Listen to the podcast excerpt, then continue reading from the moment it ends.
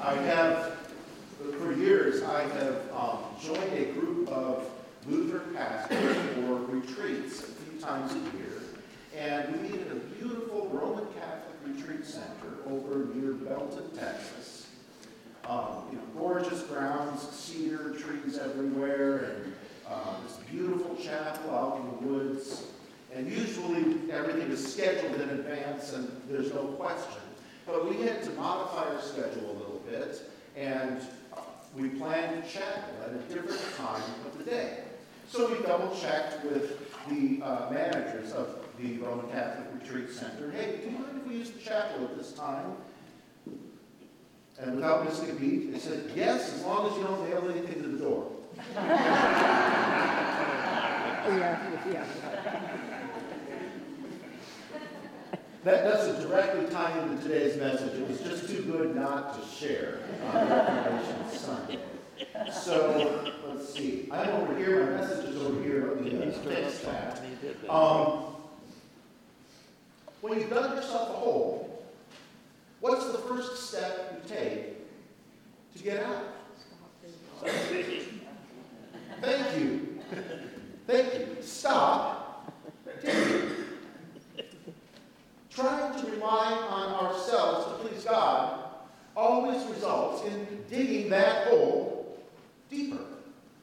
Now, we all know someone who is notorious for saying something awkward or, you know, inappropriate, and then trying to keep talking in order to get out of what they've just said. Perhaps you're one of those people. And the more they talk, the more cringeworthy they make it. And you want to just say, please stop. Leave it alone. It's not going to be better if you keep talking. We've all been there, right? Well, those listening to Jesus in today's lesson, the, um, the Jews who believe in him, it says, find themselves digging a deeper and deeper hole in this text. Jesus talks about their need to be set free. And instead of receiving Jesus' word and recognizing his call to abide in him, they begin to dig a hole. And these folks who know very, very well their, their uh, religious history and their national history as God's people say, oh, we've never, ever been slaves to anyone at any time in history. Really? Egypt, anybody? or we can talk about Assyria and the northern kingdom being taken off into exile, never to return. We could talk about the southern kingdom being taken off to Babylon and then, then ruled by Assyria. We could talk about the Greeks coming in after that. And currently, as they're having this conversation with Jesus, they are not a free people. They are under the rule of the Romans. And yet, to win an argument with Jesus, they just dive right in. We've never been slaves to anyone. Well, the same principle applies when we try to fix our slavery to sin. Oh, I'm, I'm okay. I've got it.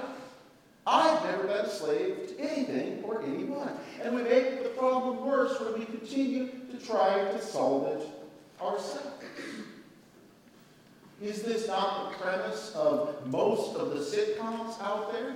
Somebody tells a white lie or does something sneaky, and then the rest of the show is made up of a comedy of errors as they do more and more things to try to cover up what they've done.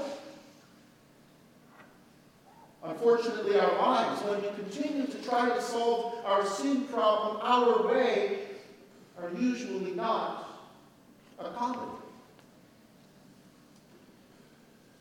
So here in this first point in the message, I want to want to stress that works don't work for God.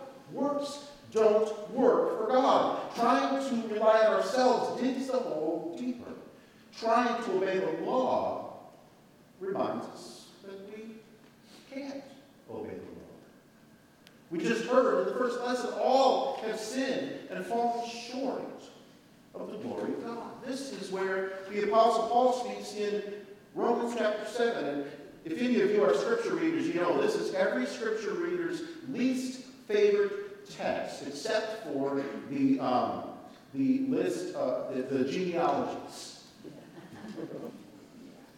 Remember this one? For Paul says, For I do not understand my own actions, for I do not do what I want, but I do the very thing I hate. Remember this text? And he continues, I have the desire to do what is right, but not the ability to carry it out. For I do not do the good that I want, but the evil that I do not want is what I keep on doing. He finally concludes, Who will rescue me from this body of death? He recognizes that, yeah, I mean, this is Apostle Paul, my friends. This is this is someone that we revere and who we look on as a saint, somebody who had it pretty well figured out. And even while he's writing inspired scripture, he's admitting, I want to do the right things, I know the right things to do, and I just can't do them. The more I try to do them, the more I trip over myself. And he asks this all important question Who will rescue me from this body of death? And thanks be to God, he immediately provides an answer. Thanks be to God through Jesus Christ our Lord. We don't succeed in doing the right things. We need to be rescued from this body of death. And it points us away from our own efforts and toward Jesus in repentance. This is why not just on Reformation Sunday, but every single week we begin by gathering for worship and having a time of confession, and then we hear the most important words you could ever hear. In the name of Jesus Christ, your sins are forgiven. Somebody say amen. Amen. So then, the next point, and I know this should be, and it probably is review for most of us, the next point is simply that Jesus does the work for us. I want, I want us to think a little bit about how transactional we are in our culture. If you pay your dues at a gym, what do you expect to find when you go to the gym? Clean equipment that works, fresh towels, um, a place that's fresh and inviting, maybe staff that's helpful when you need help, right? When you go to the grocery store and you take all of your groceries to the checkout line and you pay for them, these days you pay dearly for them, what do you expect to walk out with? A carload of groceries, yes. When you pay your health insurance and then you go to the doctor, uh, well, that's probably not a very good example.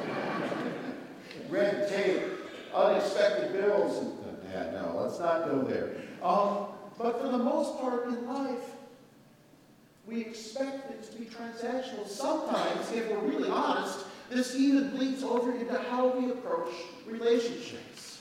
I remember early in my ministry, I was a worship director on staff at a church, and I was really enjoying sort of the camaraderie we were having as a staff and how we were getting to know each other better. And we went to this pastor's conference, and continued to connect. And then two other pastors from the region sat down at our table.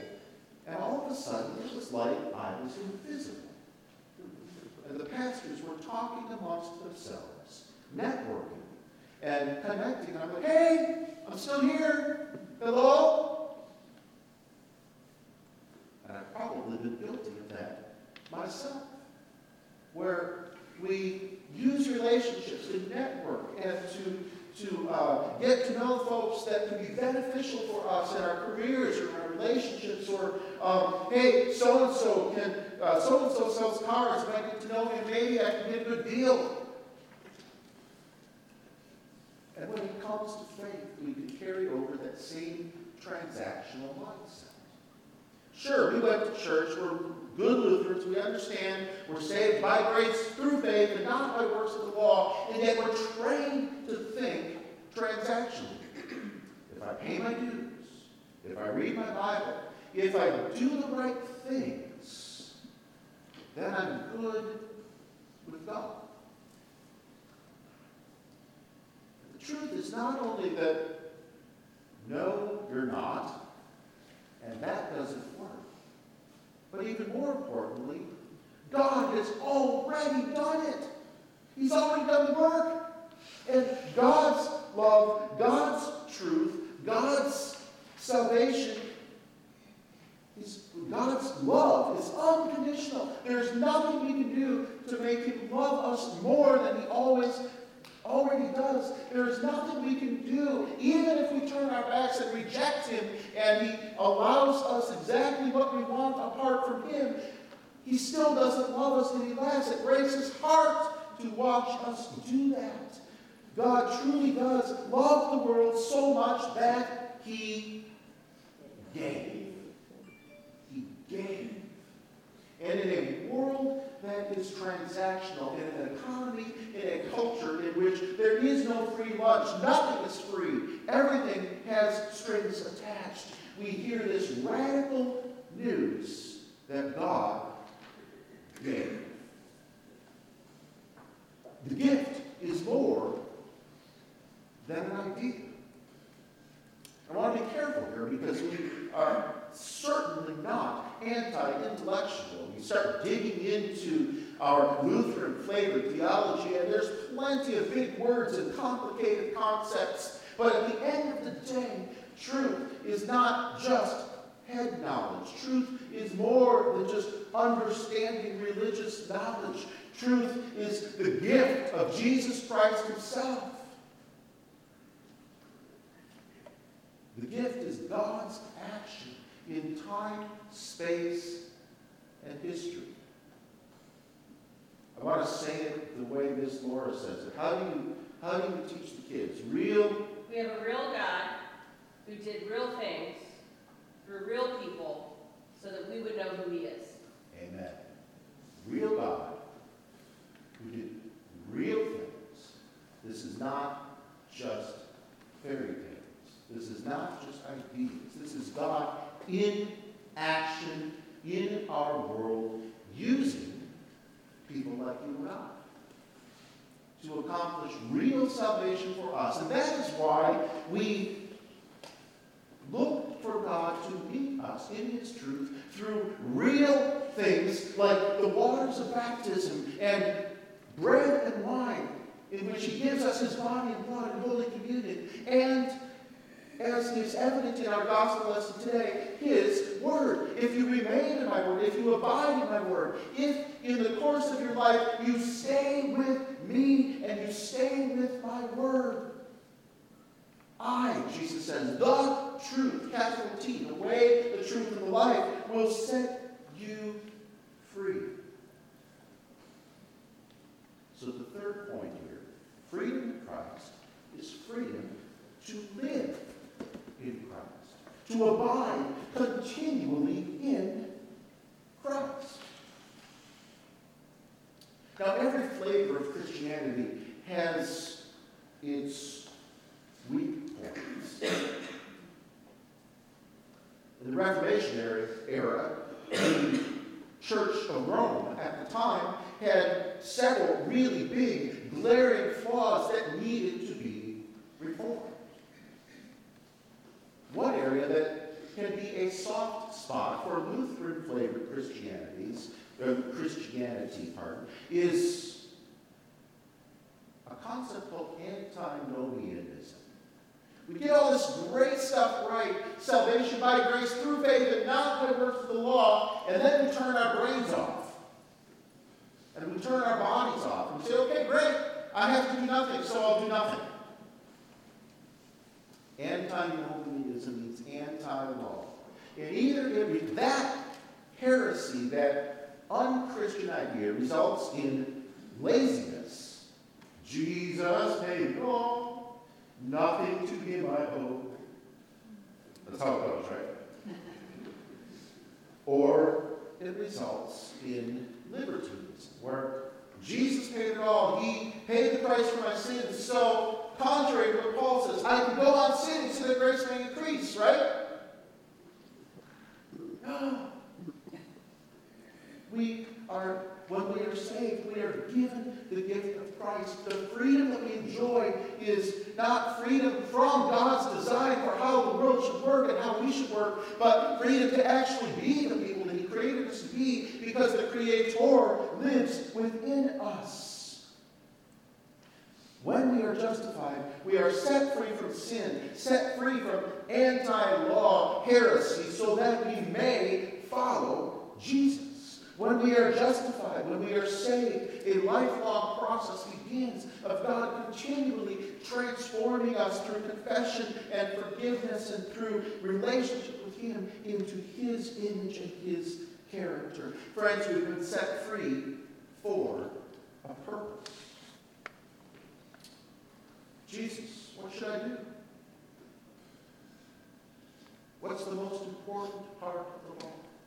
Love the Lord your God with all your heart, soul, and mind, strength, and love your neighbor as yourself. Two things that we cannot do on our own, but now we have Christ in us, setting us free so that we may grow in his image, his character, his likeness, and join him in his ministry on this earth. Galatians chapter 2, verse 20. I have been crucified with Christ. It is no longer I who live, but Christ who lives in me. When we are saved, it is not just that we are left out of the salvation problem is solved and now we're on our own. No, Christ lives in us. Therefore, Paul continues, and the life I now live in the flesh, in this body, this side of eternity, I live by faith in the Son of God. This side of eternity, I live my life trusting continually, abiding continually in Jesus Christ, the truth, who loved me and gave himself, there it is again, gift, gave himself for me. Just as Christ Jesus loved me and gave himself for me, so I find it normal and joyful. We find it normal and joyful to love others and to give of our lives for them. This is the culture that we see here at Trinity in Tyler at its best. This is the culture that our family, the Schuster family, just experienced on Thursday when, with fairly short notice, we discovered that we were able to move into our new house. I know. Praise God. The sermon's not about being in my house, but we made a couple of, actually, I just asked Cindy to email a couple of groups of people, and we had just the right crew. Absolutely kicking butt and helping move. We hired movers for the big stuff, but they showed up. They worked hard. They blessed us. And while I'm really grateful that y'all want to bless the pastor, it's very evident this is not just pastoral privilege. Folks are here for you.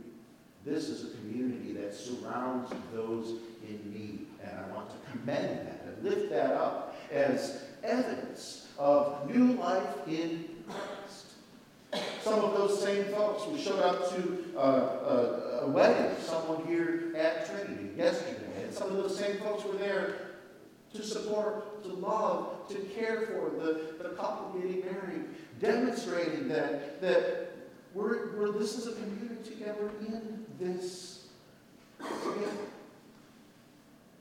So, to close out, I want to think just briefly about, in Lutheran flavored Christianity, we call this two kinds of righteousness. When we remember that there are two kinds of righteousness, it helps us not fall into laziness or libertinism, that antinomian stuff, where we're saved by grace through faith and now we're just lazy Christians. All right? You with me? Two kinds of righteousness. One kind of righteousness is the kind that only God can give. That um, level of righteousness that is above our pay grade. We cannot earn God's favor, earn a right relationship with God, earn our home in eternity because of sin. that righteousness, that is the most important righteousness, can only be received from outside of us and is given to us as a gift. Right? We've got that. That is the renewed message of Reformation. But there's another kind of righteousness.